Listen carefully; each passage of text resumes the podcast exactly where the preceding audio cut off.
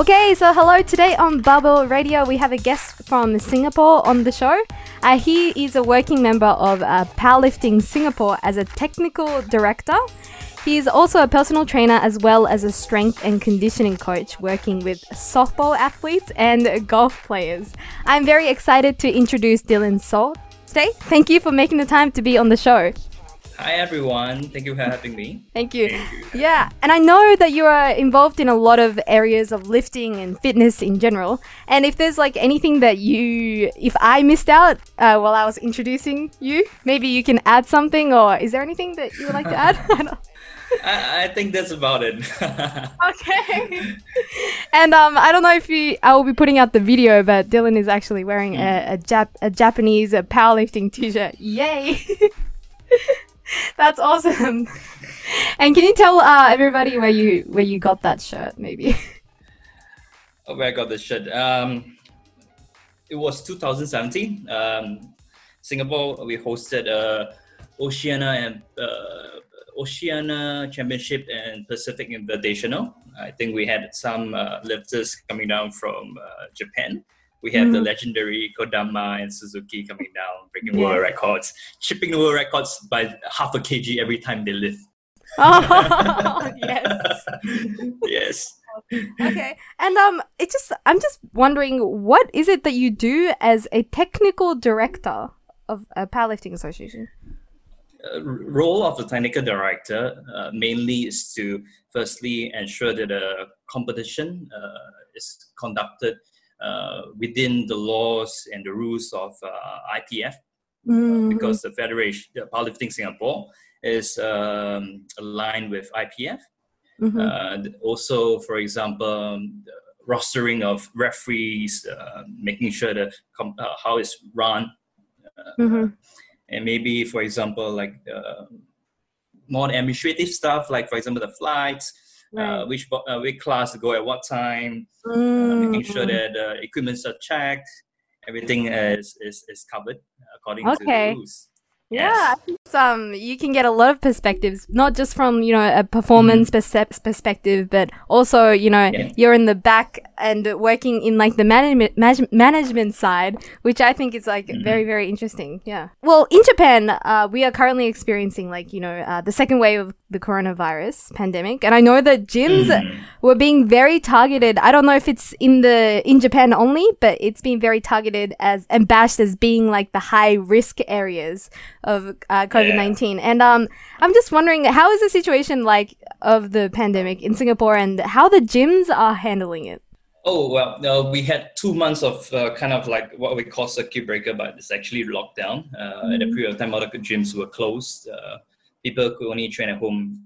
For me, I was lucky because I kind of like have a uh, power rack at home. yeah. but the gyms were all closed, so mm-hmm. now uh, we are kind of there's a kind of the measures at the east. So okay. the gyms are back open, uh, but there's a limitation of the entry. That means the capacity of the gyms.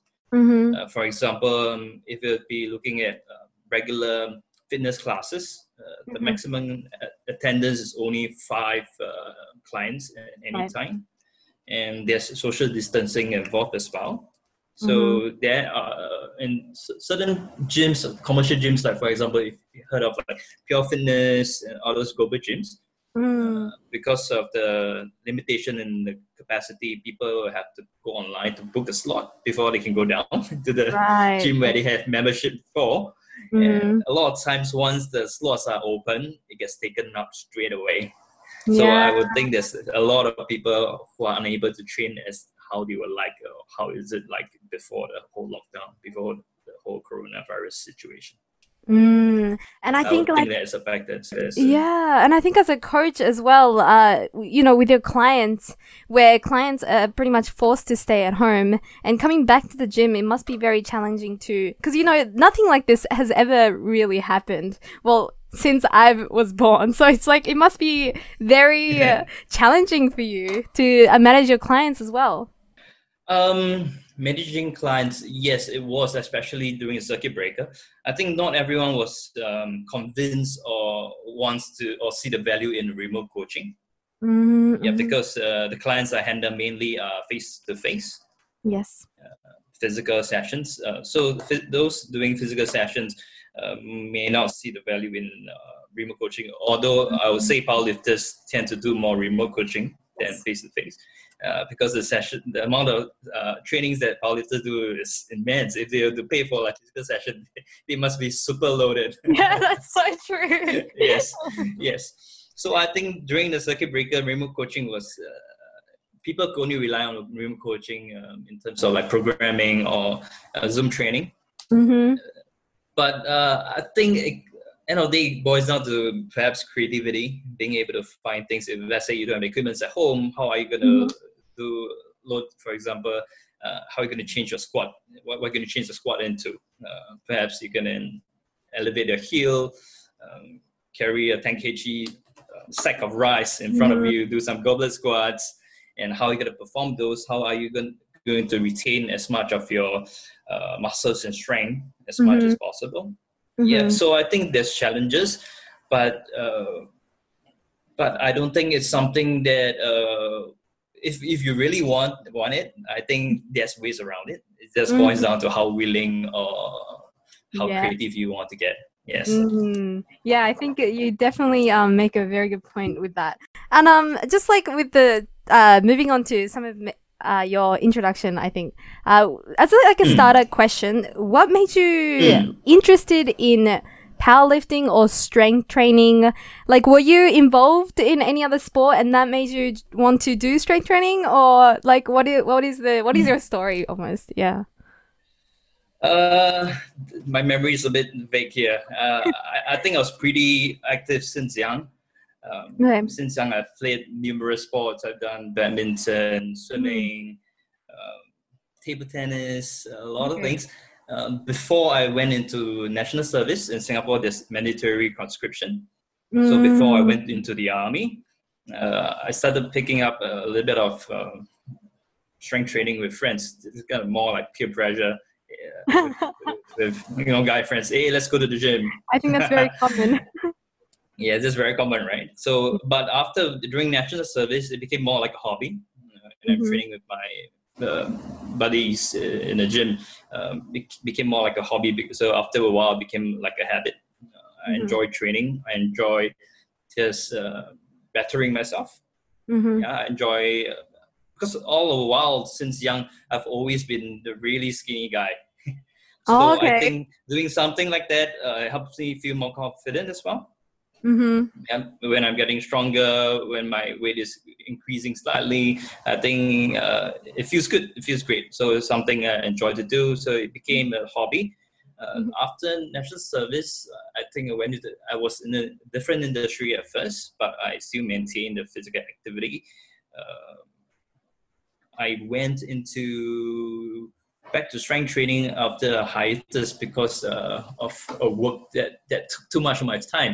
So I okay. felt really ill. Mm-hmm. I lost so much weight. At this height, I was like 50 kg. Wow. I lost so much weight. Less than me. I was, I was, I was sick for like a whole month. I was just wow. skin and bones after that. So after that, I, I had to pick it up again. Mm-hmm. Um, uh, then that's where I kind of rekindled my my my passion. Mm-hmm. After that, put, after putting on some weight, I went like some sports. and I started looking at strength sports. Um, mm-hmm. Just the regular SBD. I started seeing uh, athletes from Singapore. I was quite amazed uh, how some of the athletes. Uh, we we have a couple of athletes who broke world records before in Singapore. Um, mm. I was amazed because they were lighter than me and they're lifting much more than I did. ah, and yes, so then I looked at strongman. I, I went under a few mentor. I did some strongman implements, some strongman training as well. Uh, things like flipping the tires, like mm-hmm. 350 kg tires. That was quite a milestone to flip it over. Wow. Okay, so because it sounds yeah. like um, um, not only are you into like lifting and just uh, lifting up heavy things, it sounds like you're all about like um bettering yourself and challenging yourself and you know right. moving your body and stuff yes. like that. So it's not only um, it doesn't sound like it's only strength training. Uh, it's not only. Uh, I think powerlifting is uh, part of this journey. Uh, I went into it uh, simply because of my buddies. Uh, I saw some of them, uh, one of them actually uh, participating in, in a strength class in Singapore. And mm-hmm. after experiencing the atmosphere, I thought, why not? I'm just gonna try. Uh, Mm. Back then, my wife now, back then my girlfriend. So why don't we just go and participate in one of the, the meets? And we, so we went, and we until now I'm still doing all the uh, SBDs. Yeah, that's really um that's Yeah. really awesome because um I think uh, I don't know if it's like that in Singapore, but in Japan for people who want to try powerlifting, it's very hard for someone to actually go into a meet and start uh, Mm. powerlifting because you pretty much have to be you don't have to, but you, it's it's normal for you to be in a powerlifting gym. You have to do all these registration and competing as an athlete in Japan is something that you don't really think of if, in the general population. And it Mm. the it was this in Singapore. Was it like uh was it very easy for you to compete in the sport of powerlifting, even you have even if you have never touched the barbell before? Or I would say it's easy. Mm, that's very important. I, I think I think the culture is a bit different. Um, I would think that the amount of, for example, the administrative work that I hear, or, or the, and it also might seem a little bit less regimented. Um, we do have a lot of new lifters uh, coming in. Uh, almost every meet, you see young kids coming in without with no experience. They don't even know what's a, for example, a proof suit. so they Ah. come in with an unapproved belt. We tell them, "Oh no, you can't use this." So Right. uh, yes, there's certain things that can be good with a very structured system. Uh, people will go in uh, well aware what they're supposed to do, what they're supposed they're not supposed to do. But then uh, I would think that uh, perhaps um, the sport may grow a bit faster uh, if it's slightly less regimented. Yeah, definitely, and especially yeah, as a what we experienced. especially as a woman as well in Japan, I think you you'd have to know somebody who is into powerlifting to for you to compete because it's not it's not normal at all. Like I'm a little bit like um I'm a little bit crazy, so I like I look at things on Instagram and oh I really want to try this, I want to do it, so I'm gonna I just you know jumped into the sport, but a lot of people are not like that. So I think they feel very, especially women here, feel very hesitant to even start lifting. Yeah. Is there a reason why it's more? Is it um, kind of like a social construct where people think a certain way, or is it uh, the, the the laws or the rules governing the sport itself? I think it's more of a social construct because uh, I I don't know about other people, uh, but I definitely was made to feel like I am not even today. I still feel like I'm not meant to be doing like lifting barbells in general. Like, the, and I think um, coming from like a like a shame culture in Japan, it's it's very Ah. difficult to be different in Japan, and especially as a woman, like I a woman see. breaking huge stereotypes is just normal to begin with. So I think it's a cultural thing as well. I see, I see. Uh, I think it's very interesting. Um, a few years back, I worked for this uh, Japanese gym. hmm I'm pretty sure you would have heard of them. They're called RIZAP. Oh yes, yes, okay, okay. I think I worked for them for two years. Uh, It's Wow. pretty interesting. yes. I worked for them for two years. They have a, back then a branch in Singapore. We're opening up another one, but I eventually left. Uh, yes. Okay, that that is a very very famous gym. Yeah, personal. Yeah, it's very famous. Mm. Yeah, I was, I was, I could tell that the clients that um, because we did handle like for example almost a third of our clients were Japanese and the rest were either other expats or Singaporeans. I would say the Japanese clients their mindset uh, when it comes to training were a little bit different from the other demographics. Okay. So I think I, I think I can understand what you're saying. Mm. And what do you think, like the intention of uh, women that is joining? Uh, uh, we- we're trying to. Is there like a this ideal uh, body type for women, or like in in Singapore, do they? I I don't know. Like in Japan, you're made to feel like um you got to be a specific body type, and that is why we have a hard time like trying to get into the gym and stuff like that. I wonder if it's the same in Singapore. I think there'll always be such stereotypes, um, although it might seem that our culture is a bit more uh, open uh, because our, our, our culture is very diverse, actually. We have a lot of different races uh, and we have a lot of foreigners as, as well. So I think our culture is a bit more diverse. Uh, so, uh, but the traditional stereotype of women will still be around. Mm-hmm. So I think. Um, sorry, I kind of like, I kind of like I forgot what you're asking, but yes, Ah. uh, you're asking about the stereotype. Yes, we have that. Yes. Mm, yeah. Every culture is very different, and I think it's very um interesting. Yes. And just bringing the back the topic a little bit. Um, obviously you got into powerlifting uh, through Yes. you know because you wanted to challenge new things, and you were always involved in uh, some sport. Uh, but Yes. what is what made you want to become a coach? Because it's it's one thing to be an athlete, and it's different thing to be a coach. So I'm just wondering where's the segue, you know, between those two. Hmm. Did I segue into it? Um, interesting question. I think uh, I, I think I came to a point where I realized that hey, perhaps I'm better as a coach than an athlete. yes. So I think I was very lucky. I was very blessed to have a coach who not only coached me in the sport of powerlifting, but coached me how to coach. Mm, okay. Yeah, so I think I was very blessed. Um, it was I was so lucky to have that coach. Um, he he was the president. He is the president of um, a strongman group in Singapore. He did powerlifting as well.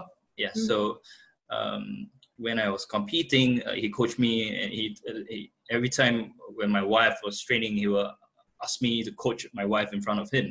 Mm-hmm. Yeah, so I, I learned a lot of coaching skills from him Mm-hmm. And of course before that i did a little bit of private kind of coaching but those were not powerlifting specific so Mm. i think it's a mixture of all those experiences that uh, made me decide that oh perhaps i should be a coach Okay. And what do you think, like, some of the the uh, personality, like, qualities of what would make a good coach? Because you know, as I said before, being one uh, an athlete is one thing, but being a coach is another. What do you think is like some of the qualities that you would need to have to be a a decent coach? Do you have any input on that? yeah. well i think this is a bit, a bit anecdotal uh, I, I always believe that to a certain extent when you're in in the in the mind of an athlete it's Mhm. always a little bit more selfish Mm-hmm. It's about getting myself better, doing what it takes to uh, bring my performance up. But as a coach, it's a little bit different. Uh, it tends to be a bit more giving. It's no Mhm. longer about myself. It's about my athlete, how my athlete's going to perform. So I'm not sure whether it's a trait or is it more of a mindset shift. Right. But yes, there's a difference. Mm, like the this. Yeah, pretty much. I think when you are looking after clients, you kind of do have to be like selfless in a way, and you know uh, that Yes. because of that comes, I think, good communication and and yeah, things like that that would make a decent coach. And yeah, I, also thought it was interesting that recently a lot of uh, people coach through like remote coaching, as you said, and online coaching is very prevalent in powerlifting. But I have realized that you work hand in hand with clients, like face to face. And yes. what, like, I it just makes me wonder what is the most rewarding thing as being a powerlifting coach where you actually interact with clients and yeah, if there is anything. Hmm, having them break their PRs. Mhm. um, well, I think it's about about building a relationship. Mhm. of the day, coaching is more than just um, getting a huge PRs, getting a big squat, a big deadlift, or a bench. Um, but it's about bringing them through a journey, uh, Mhm. watching them overcome themselves, outdoing themselves. I think it's, there's a joy when someone you have spent the last six months fully immersed and devoted to the practice of the sport itself, hitting a, a massive PR. It's not just about a PR, but then it's about the overcoming Mhm. that brings joy to a coach. Right. And also, of course, the relationship that you build along the way with your friends, your teammates uh, in the gym. I think Mhm. those are the things that are very rewarding. Yeah, um, and not you know, and just I don't know, like um, not only do you get to witness the the progress that with the clients that you work with, you also make get to make a a, a good relationship with them. And I yeah right. I- yeah with the coaching, I think um you said you have to kind of be selfless in a way. But is there Yes. a part of you like personally that want to mm. be selfish in a way that you think like, oh, what do I want to do this too? Kind of because you know you do you do coaching as a living. I'm just wondering if you're you know if you do have like the selfish quote unquote selfish thoughts where you'd be like, I want to break PRs. I think I think that will always be at the back of my mind. I must admit that will always be at the back of my mind. Mm. Um, but end of the day, I think we need to understand what we are doing, uh, mm-hmm. why we are doing what we are doing, so that uh, we will not kind of sidetrack from our goals or the decision we made to pursue what we pursue. Mm-hmm. Yes. Uh, so yes, but yes, I have that at the back of my mind all the time. Every time when my training is going well, then um, perhaps I should take less clients, just uh, Uh, spend more time on myself instead of, of earning money. You know, those are things that are back of my mind all the time yeah, I mean you are you are human after all, so I think it's okay to have yes. yeah.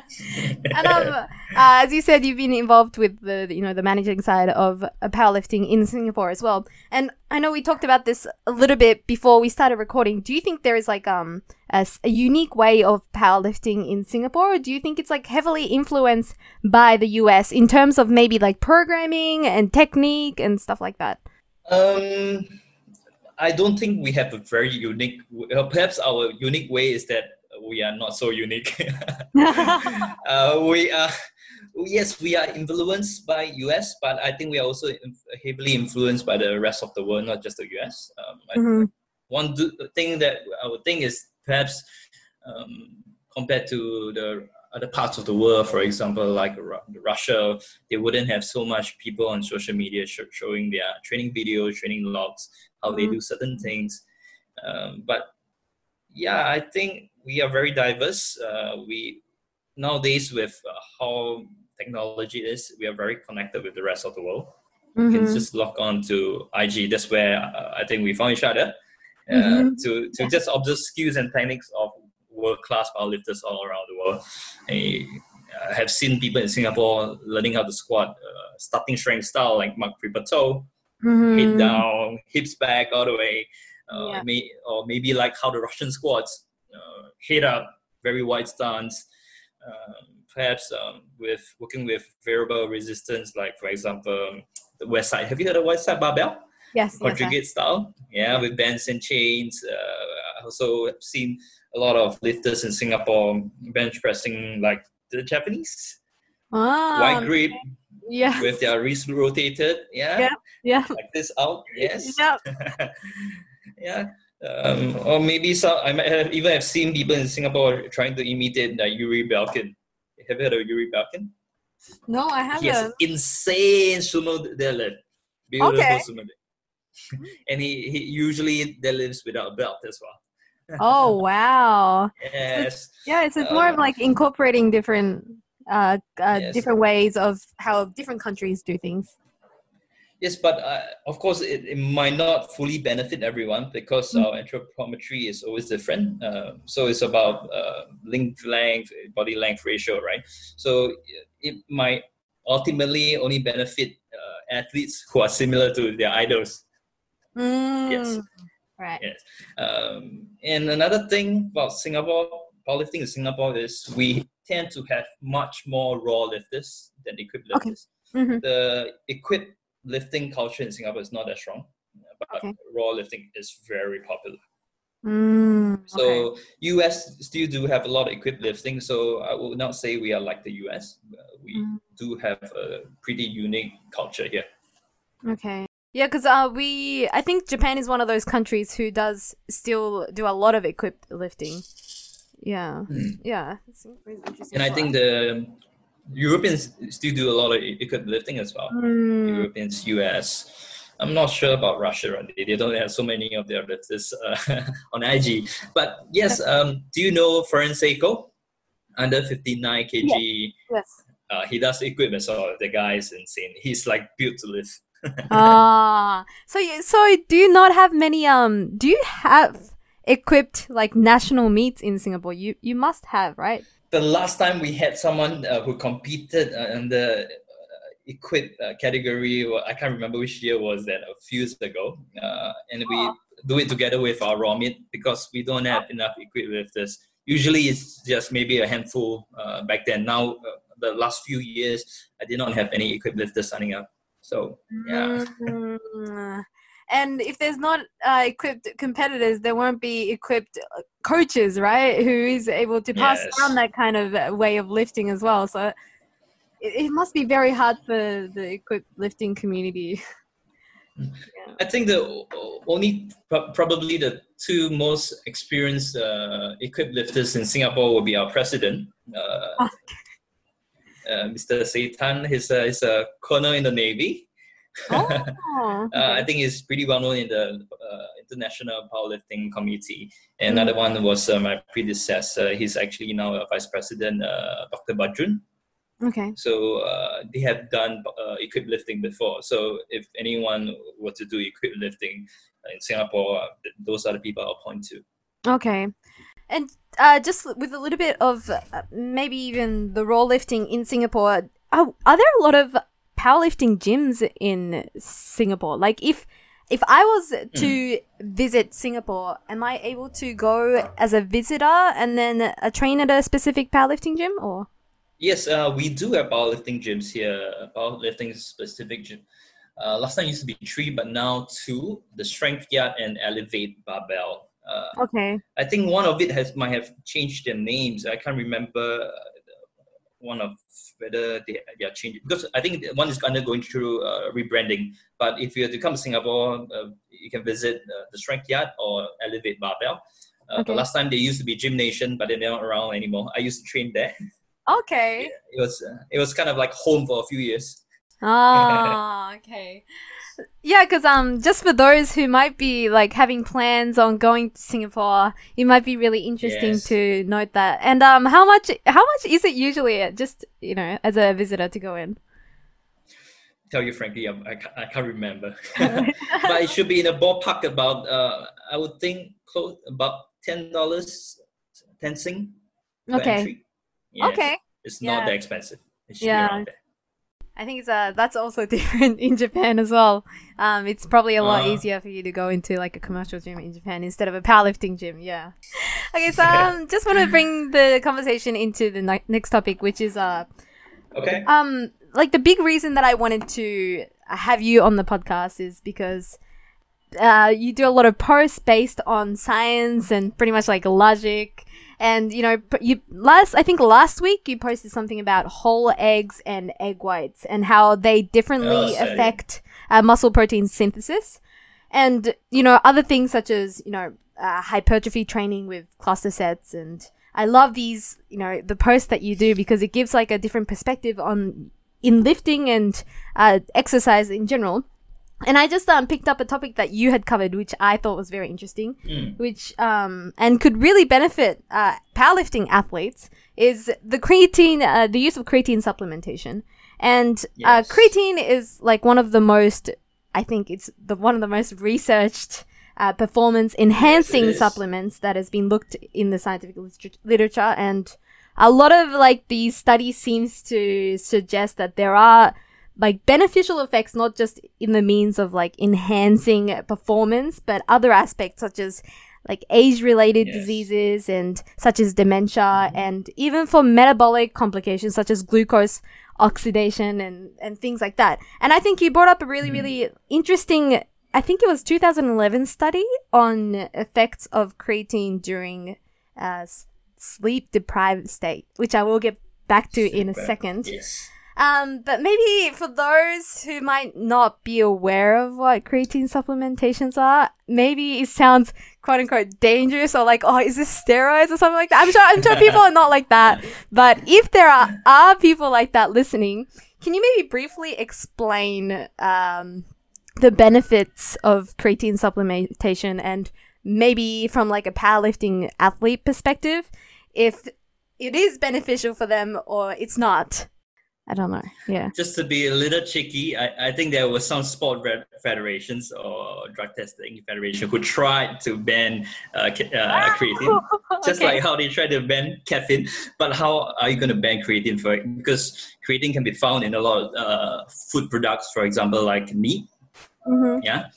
Um, so, for example, uh, things like, for example, red meat, beef would tend to have a little bit more creatine compared to perhaps uh, chicken, mm-hmm. which is kind of strange to me because uh, red meat tend to be more type 1 fiber than type uh, than right. type 2. mm-hmm. But yes, uh, okay, if we'll be talking about powerlifters uh, specifically, um, perhaps we first want to look at uh, the demands of the sport itself. Um, how can creatine benefit powerlifters? Um, what is powerlifting? Basically, it's about lifting one RMs in the mean, right? Or mm-hmm. building up this one RM, but just one rep, one rep, one rep. If we'll be looking at um, duration of the lift, uh, which of the lift SBD will be longest? Uh, I think I've calculated before. Mm-hmm. The squat uh, tend to have a slightly longer duration in a single rep compared to the rest of the lift.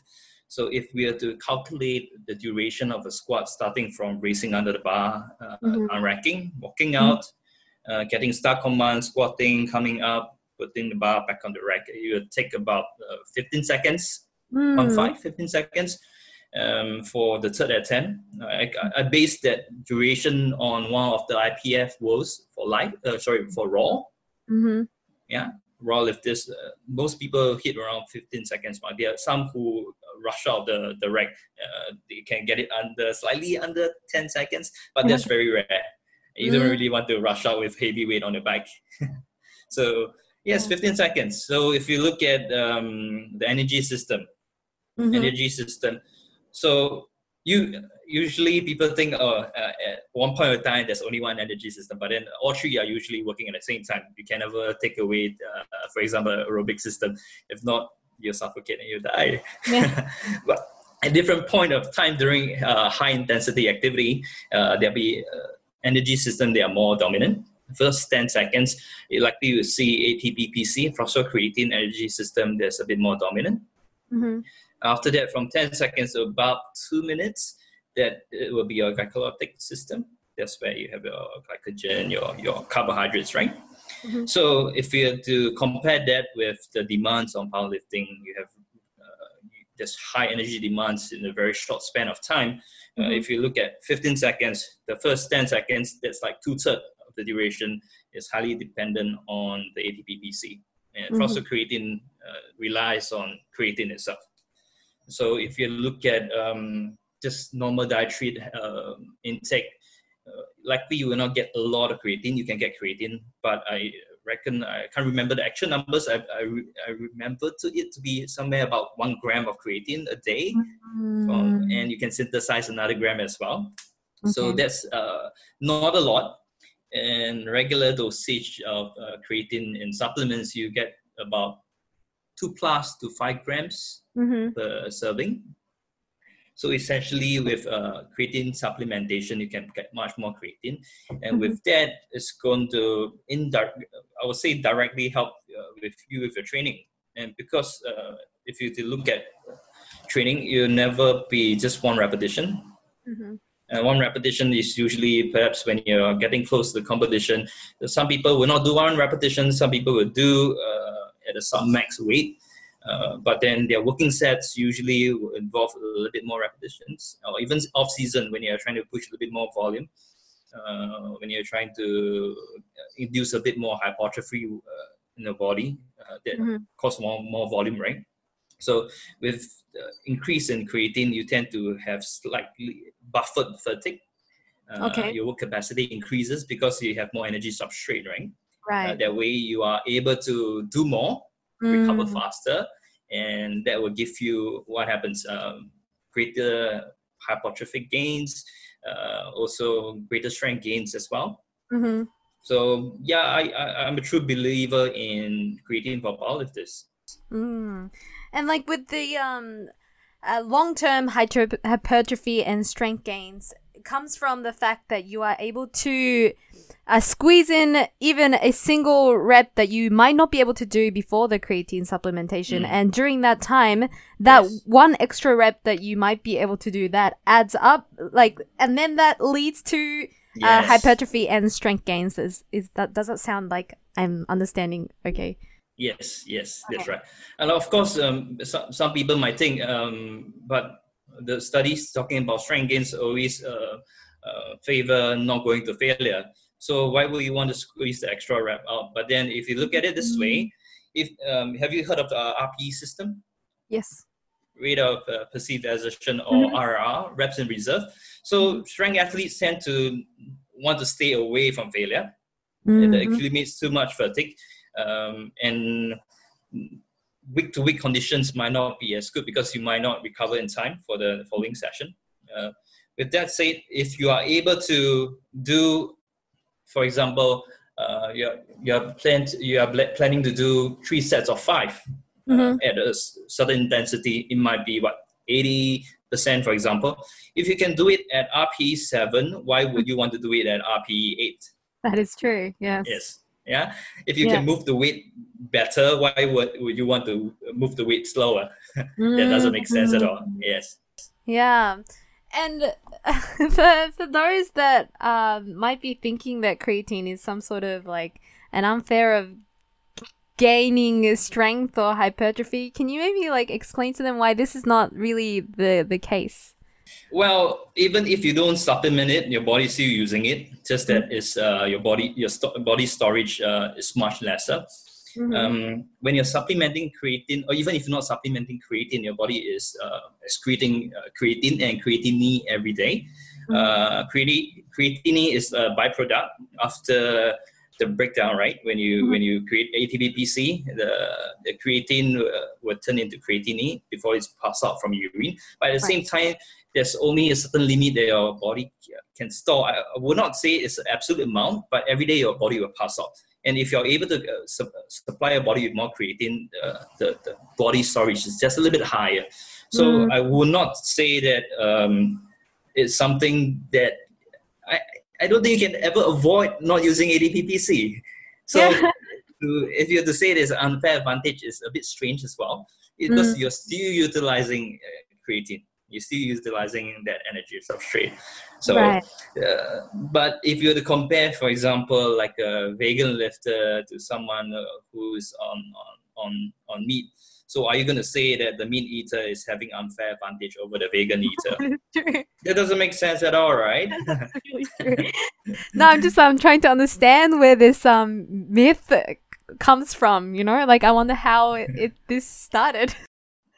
and then it's, it's, uh, it's equivalent to saying um, someone who is drinking coffee is cheating. Yeah. Because we know coffee has its uh, performance enhancing abilities as well. Mm. So, yeah. Really interesting. Um, and also, I think you it's, it's fair to clarify clarify uh, the different types of creatine supplementation because I, mm. I am guessing that you are talking about creatine monohydrate, uh, which because mm. I think people, because you know, a lot of companies selling different things and trying to promote mm. a, a, lot of different supplements. Uh, what is, uh, I just said it, but what is probably the creatine supplementation that you recommend and something to maybe stay away from if there are any? Um, I think, firstly, I think what you need to look at is perhaps the brands that you're buying from. Mm. Uh, make sure it's reputable if possible, make sure it's tested. Uh, at there's um, I'm not sure what, what, federations you have in Japan, but one thing I know, uh, probably one of the biggest would be affiliated to IPF, and that means that's drug tested. Uh, you want to avoid any form of contamination in our supplements. Mm-hmm. Uh, there are cases where athletes, uh, for example, in the pre-workout or there are various kind of supplements, they have um, some kind of banned substances inside. Mm-hmm. So after that, they get caught by WADA. They have to they have to sit out competition for a few years or be banned for I don't know indefinitely. I'm not sure. So yeah. it depends. Yeah. So firstly, to look at uh, more reputable brands, if mm-hmm. possible, mm-hmm. lab tested that is clean. Okay. Uh, next, um, I'll probably recommend Creapure. Right. CreaPure is kind of like the one of the purest form of creatine available on the market.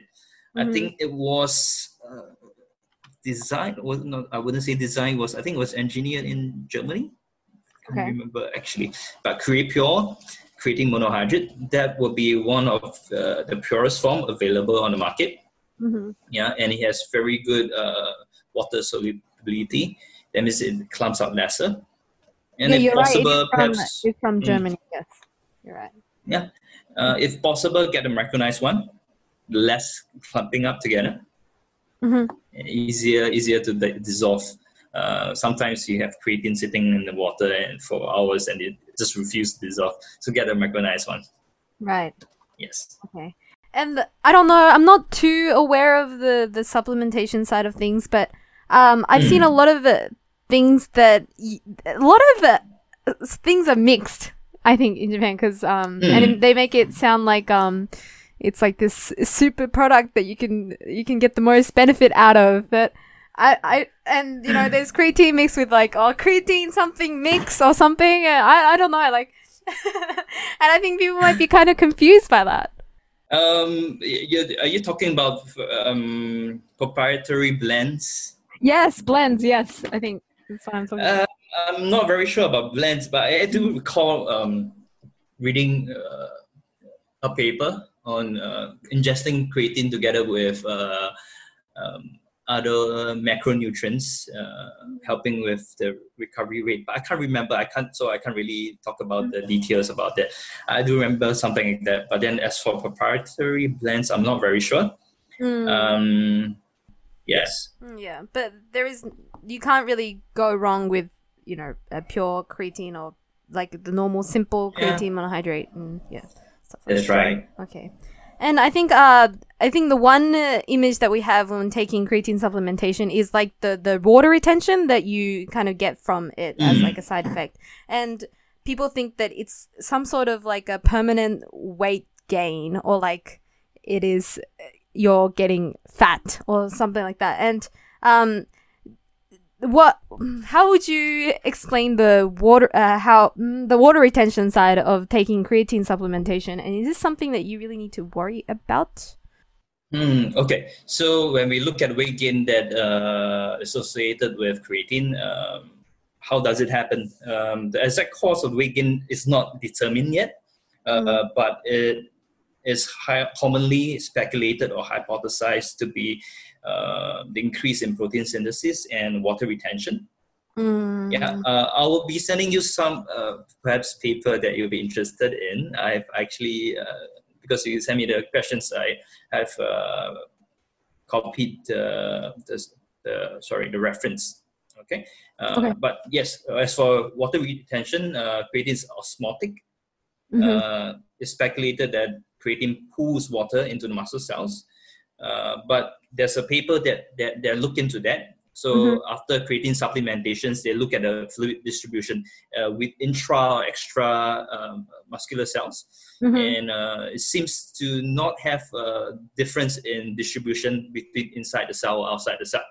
okay So uh, there's more studies. Uh, we probably need more study to uh, further understand this uh, uh, water retention uh, and how creatine affects distribution. Mm. But so far, there's uh, not much uh, um, evidence saying that it's pulling into the cell. So, but then yes, we know that it's osmotic. Uh, we know that uh, there's retention, but do we need to re- really worry about creatine water Mhm. retention? Yeah, there was this study. Uh, they look at uh, acute supplementation of um, actually not acute not really acute anymore. So they started from they, they did pre-supplementation. They measured um, the creatine levels. They measured the bo- body water. They measured the body mass. Uh, Mhm. they measured another time after seven days of supplementation and after 28 days. Uh, so uh, on a gen- generally we look at uh, body mass is on the is, increasing. Mhm. uh, average in this paper, they started with about 75.54 kg. Uh, On Okay. seventh day, it went up to 76.29. And a day 28, it went up to 76.86. Um, but the increment actually is not that big after the first week. right you okay? Yeah. So yep. does it really affect us if we are um, taking that uh, chronically? Uh, Mm. At first you may experience a little bit of um, water retention, but then what we know, for example, if you go onto a BIA machine, body impedance, right, uh, the ones where you're standing there, it sends electrical signals to see your, your fat mass. Mhm. people who are lean tend to have a bit more body water as well. Mm. Yes, because they have more muscles and muscles Right. stores water. Mhm. Um, so it can be speculated. I would, I would, I would give the hypothesis that from day seven to day twenty-eight, uh, the Mhm. water retention is probably it's definitely insignificant. Insignificant is likely through through perhaps the increase in muscular gains. They have Mhm. that amount of water. Right. Yeah, and it- we have uh, so many research looking at uh, creatine Yeah. being able to help put on muscles without Mm. uh, increase in fat gain as well. Right. Yes. Mm. Um, so I, I do not think that water retention will be a huge problem. Other than, other than perhaps when you're one week out from competition, you're trying to lose weight, and right up to perhaps three days away from competition when you don't have any training left, you're Yeah. still like dumping, creating it. Then that may be a problem because you're trying to water cut, for example. Mm. Yeah, and I think uh, it's important to know that uh, it's it's really hard to say because it does work differently for for everybody. But maybe if you were to take um creatine as a powerlifting athlete, mm, what Mm. are some of the well maybe not start taking it right before the meet, right? As you said, uh, if you need to cut water, uh, if you need to cut I, I think it depends on context. It depends on context. Mm. Uh, if you are n- not at risk of uh, of of weighing higher than you're supposed to for your category, by all means. Yeah. If you have another two to three kg play with, you should take it. Yeah. But then, uh, if you're at the edge, you're cutting close. Um, maybe not. Maybe after the meet, you can try it the next cycle with the the creatine. Yeah. So Mm. it depend on the context. And it's not even, I wouldn't say it's a very good idea to try something new right before the meet, anyways, if you're, Yeah. yeah, just to be safe. going to the meet, I, I guess is very psychological. Everything must be according to routine. You want to do everything exactly the way, for example, um, you start a training session, uh, the way you prepare yourself, or may, maybe the music you listen to, you want something familiar, um, the way you warm up. So Yeah. yeah, but yes and no. Some people might not be affected by it. Um, like what I say, if you have a few kg to spare, um, and if you're drinking away from your gym routine, um, that is fine. Um, s- Mhm. Some people might think that they have to drink it pre or post, but but uh, that is um, that depends as well. Uh, I wanted to cover this for recommend if uh, for recommendations at the end, but I think I can cover it now. Um, it's about the recommendations of uh, of creatine intake. Um, there were paper that look at acute intake. Um, It shows that uh, post exercise uh, was more beneficial, but that looks looked at acute intake, but not chronic intake. If you look at uh, if you're already chronically ingesting protein five grams a day over a long period of time, uh, I don't think that's going to make a difference. Right. Okay. Yes, yes. Mm. Post. Wow, I did. I actually did not know that. So post post. This is for people who don't have uh, do not supplement creatine uh, regularly. Mm, okay. No problem. And um, as like a side effect, I personally experienced it myself that I feel Mm. like because you know it, it really does when you start taking it first it really does pull water into your intestines almost i feel like i cannot leave the toilet I, don't know. I don't think it's um anything quite- bad about it so uh, watery stools. mm, yes yes but it's not uh, i don't feel any cramps or anything but i Mm. recognize that every time i start taking creatine Just very interesting. Um, so the thing is that I, I, my, I myself, I had uh, IBS for years, irritable bowel syndrome. Mm, So uh, diarrhea comes very common to me. Right Uh, there were periods of time where I thought it was creatine as well, but Mhm.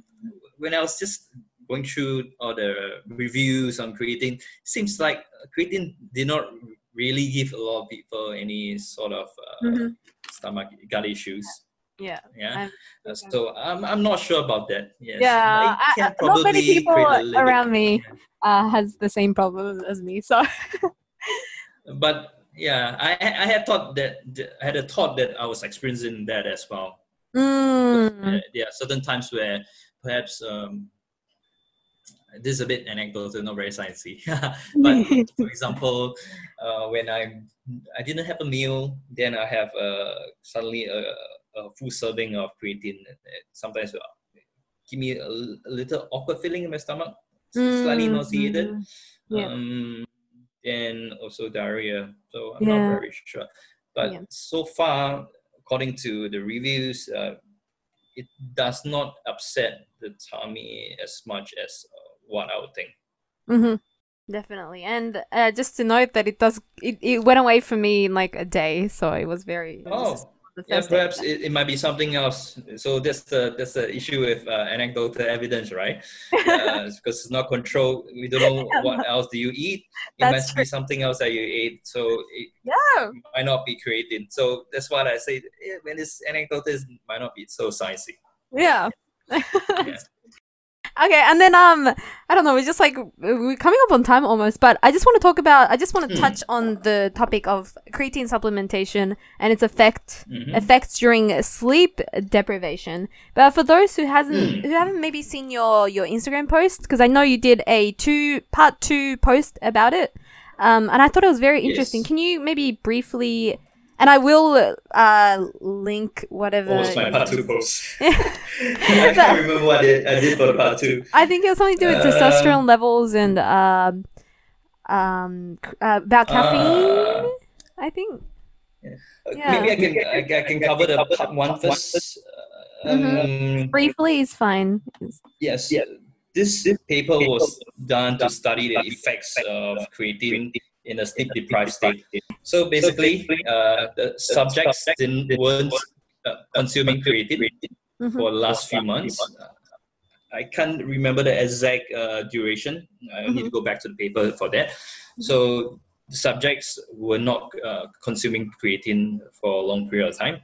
Uh, then they were asked to perform skewed um, tests.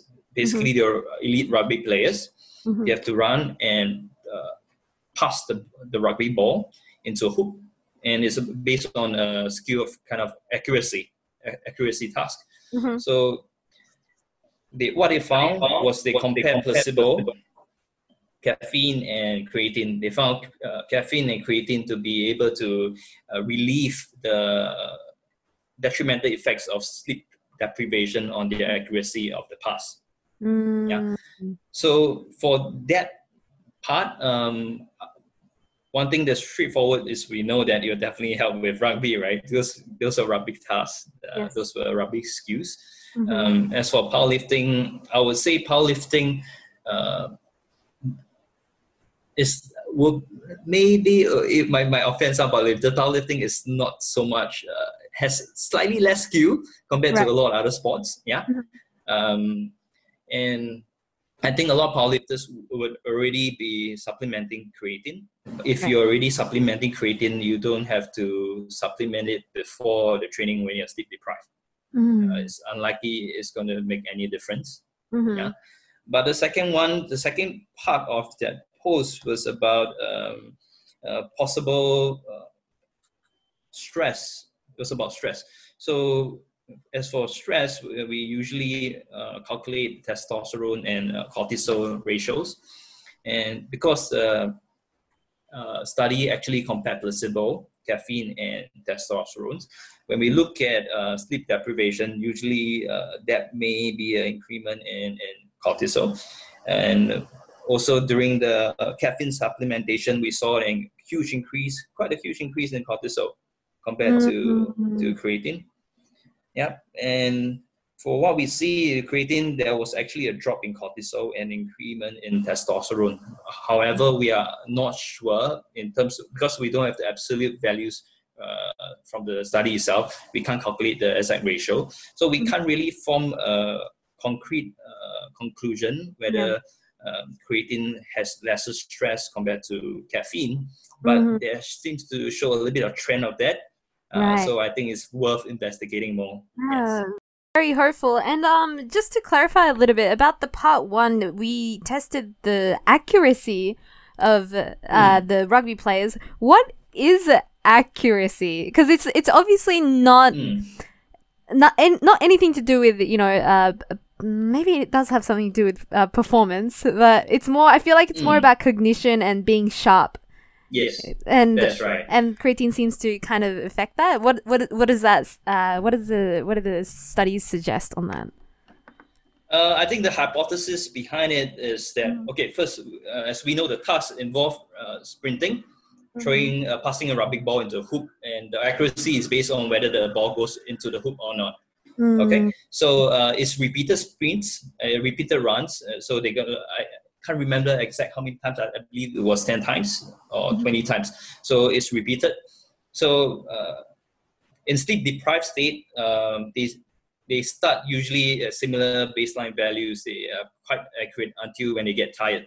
So what creatine does was that it buffered fatigue. Mm. Uh, and more modern day studies have shown that your brain uses creatine as well. Mhm. So the hypothesis was uh, that because of the creatine in the in the brain, it buffers the fatigue before, uh, for example, uh, utilizing glycogen. Mhm.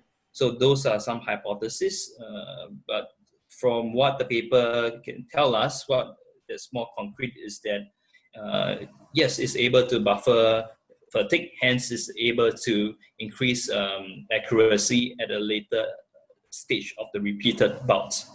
Mm, okay.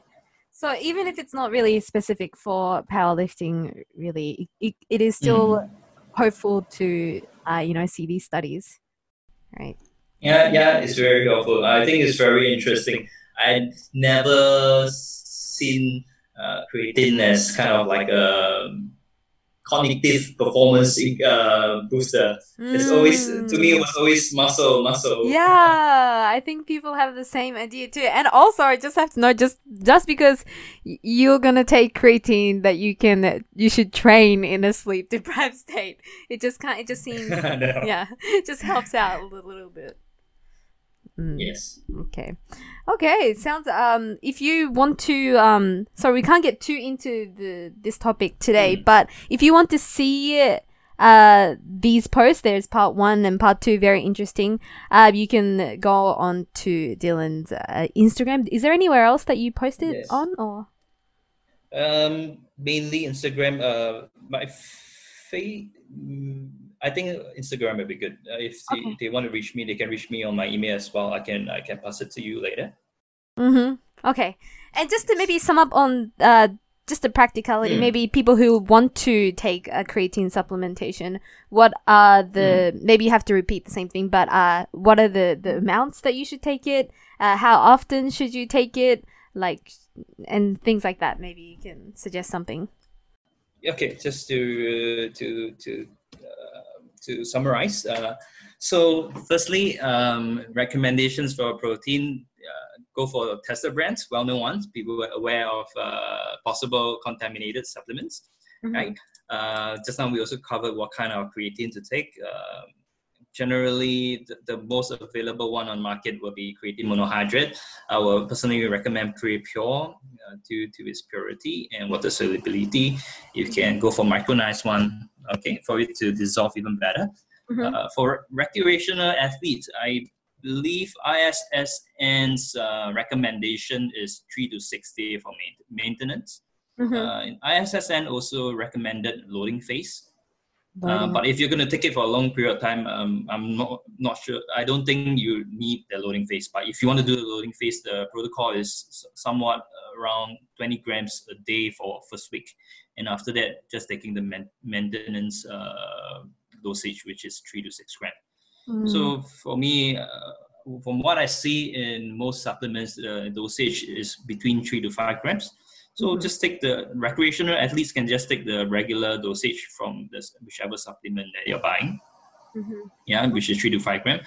For competitive strength athletes, I think perhaps they can afford to take a little bit more, uh, Mm. especially if you're uh, super heavyweight male or super heavyweight uh, female, because it's according to your body weight as well. If so, you're on a heavier side, perhaps you might want to take more. Mhm. Okay. Yeah. And and, like the- the recommendations for carbohydrates uh, or fats, usually is uh, by percentage or how many grams uh, uh, to according to how per kg body weight. So yes, Okay, and just for the the point of uh, maybe for those who might not be aware of what a loading phase mm. is, uh, can you explain to them the the, uh, the reasoning or like the mechanisms or like why load what is loading and why it's uh, why it seems to be more effective? Maybe. Um, I think loading phase. Uh, correct me if I'm wrong. Uh, I haven't gone through a lot of uh, the, the details of uh, loading phase uh, in terms of the, the papers behind it. But then it's to basically uh, very quickly bring up their creatine levels in the body. Mm-hmm. Yeah. Um, before going on the maintenance phase. So they want to quickly bring up the performance. They want to quickly bring up the work capacity mm-hmm. um, by just uh, acutely increasing uh, high dosages of creatine. But okay. after that, they'll still be reverting back to three to six grams as per ISSN recommendation. So. I, I believe the recommendations from uh, a lot of scientists now is a bit more um, conservative, uh, a bit lesser. I think there are more people recommending just one, one dosage a day, regular one without loading phase. Mm. Yep. Over time, if you if you if you if you if you uh, consume uh, creatine over a long period of time, um, you essentially likely to have uh, accumulate the same amount of content in the body compared to someone who is uh, having a loading phase and after that um, going on a maintenance phase uh, mm-hmm. because the body is always passing out creatine as well right it just it doesn't stay stuck in the body yeah, yeah. and um also maybe how you can take it. Uh, I know that there have been a lot of studies where you take uh, creatine with some sort of carbohydrate, like a juice or something. Uh, have you read anything about that? Uh, I, I, just now I mentioned uh, uh, when we talk about proprietary blend. I'm not very sure about proprietary blend, but I've, I've seen papers that recommended uh consuming with carbohydrates and something mm. else. Uh, I'm not sure about the mechanism and, and the results of their paper, but uh, so I can't really give a comment on that. Mm-hmm. But what what, yeah, what maybe you have seen that you can share as well. what Sorry? are some options that how you can take it? How do you take creatine? For me, I tend what I do nowadays. Um, mm-hmm. Nowadays, I cycle to and fro my workplace. So oh. what I do is I simply just put my creatine in my bottle and then okay. just take sips uh, throughout the day. Okay. Yeah. Yeah, but it doesn't. Uh, mm, yeah, I don't know. I can't say much, but uh, yeah. there are many ways to drink it. You can pretty much mix it with juice. You can mix it with water. Yes. I I dry scoop creatine. I don't know if that's crazy, but right. but um, so usually I wouldn't put for me, I wouldn't put creatine with uh, drink that's too cold because uh, it might not dissolve as well. Mm. So uh, it depends. Yeah, yeah. if you're okay with it not being dissolved, it's fine as well. Mm-hmm. And, and there are supplement brands that uh, is selling creatine in tablet format. Mm-hmm. Format. Um, I think. Oh yeah, yeah, yeah, yeah. You can just consume them like uh, a vitamin. That's mm. fine as well. Mm. Yeah. Oh really so awesome. as long you're consuming for in the, for a long period of time, I don't think you have to be too fast on how or when you're consuming it. Mm, okay, all right, and um, I don't know. Some people might seem like uh, might think, think that, that just because you take creatine for like a few days that you're going to be like Superman quickly. I think it's like really important that you keep taking it. Yes, correct. Um, and usually the the results you see in papers is over period of time uh, after mm-hmm. a training phase of maybe eight weeks, uh, 12 weeks, that's two months, three months. So that's where you see a difference. But uh, after taking it for just maybe a week, you may see a little bit of differences mm-hmm. in terms of your uh, ability to perhaps wrap up uh, the same 80%. percent mm hmm Maybe you get one or two reps more, but then mm-hmm. are you really going to uh, get so much stronger just from that? I don't mm-hmm. think so. I think it's accumulative over a period of time. Mm, okay. No, I think that you you made it very very clear, and um, I'm sure that a lot of listeners did get a lot of good valuable information from this as well, and maybe cleared up some myths, so. yeah, of like questions about uh, creatine supplementation, and maybe if. Uh, where can if people want to see your work, uh, where can people reach you? Mm. Are there like uh, social media platforms that you can share?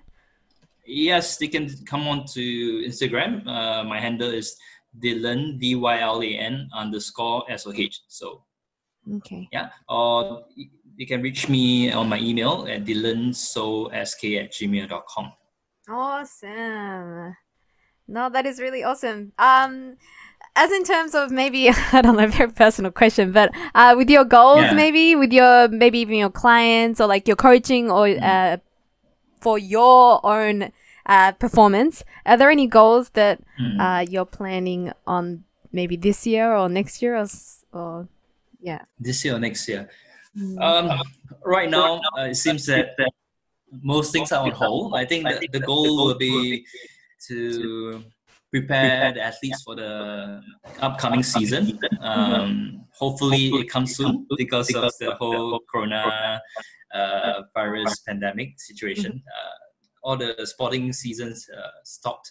Uh, they did not have, for example, like softball. They did not have any like weekend games now, mm-hmm. um, but they have resumed training and the golfers they don't have any uh, immediate um, competition they are looking out for. Uh, mm-hmm. Uh, powerlifters, there's uh, the next competition is likely going to be next year, so mm-hmm. um, it's going to be a, a, while away. I think right now is to be able to keep them training, uh, mm-hmm. reduce amount of de- detraining effects of detraining, um, and also reduce the risk when the sporting season start. So it's about getting the, maintaining the condition yeah. so that they are not so susceptible to injuries when uh, they start competing again.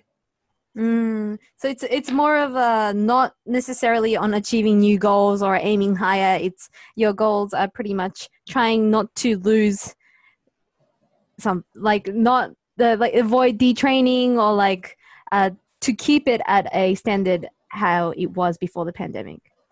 I think um, um, injury mitigation um, uh, might be overlooked sometimes. I think that's not just about uh, maintaining. I mm. think that's part of aiming higher. Right. Um, if you look at athletes who, when we look at, uh, for example, s- certain um, sports we have with longer off season, so usually you look at injury rates, it tends to be the higher after they come back from off season, just because they are not so fit. Uh, and also when we look at injuries, usually uh, a lot of times we look at a chronic to acute uh, workload ratio. Mm. So if your chronic workload ratio is low and your acute workload ratio, for example, you just came back from off season, you did not train much. So now you're trying to prepare for next season. So you train really hard, a lot of workload. So the injury risk is actually higher. Mm. So when you get injured, what happens? You're not going to perform well in the season. You or worst case scenario, you're not going to even join the season. So right. I think it's part of aiming higher. So mm-hmm. it's to prepare yourself uh, where you before you you you're gonna excel in competition. Looking at injuries and stuff is kind of like compared to you know hitting PRs, it's kind of like unsexy in a way, you know. And it, yes. as you said, it seems to be overlooked. Yeah, it's very important. Yes, and I think if you you're injured less, there's a good chance that you will hit more PS than someone who is always injured. Mm. Because you're constantly making gains while the other person is always trying to rehab. um, it's true because I seems like um a lot of people who do who do come back from quarantine or like from a lot of detraining, they tend to be like I'm gonna I'm gonna hit PRs. I'm gonna do it as much as I can, but it's kind of important to really step back and uh, look at the yes. basics of yeah, you know, injuries. And, and a lot of times, for example, like after long periods of break, like because of the circuit break, um, because of the lockdown, mm. um, there's a good chance you can uh, make gains with less stimulus. So you're at a stage where you can uh, get similar amount of gains without doing so much work. Why would you want to do more when you're getting mm. similar amount of results? That doesn't make sense to me as well. Yeah. Uh, yeah i think um, we tend to be a lot of athletes tend to be a little bit greedy in that way. Yes yeah. yes. Um, sometimes i do experience it myself as well. So uh, i think that's part of the role of the coach to be the rational one right uh, when athletes get too ambitious you have to pull them back mm-hmm very challenging as well. Okay, I think um, we have yes. covered a lot in this talk today. Thank you, Dylan, so much for making the time. I know you're a really busy person, so thank you so much for making the time. Thank you for having me. thank you so much.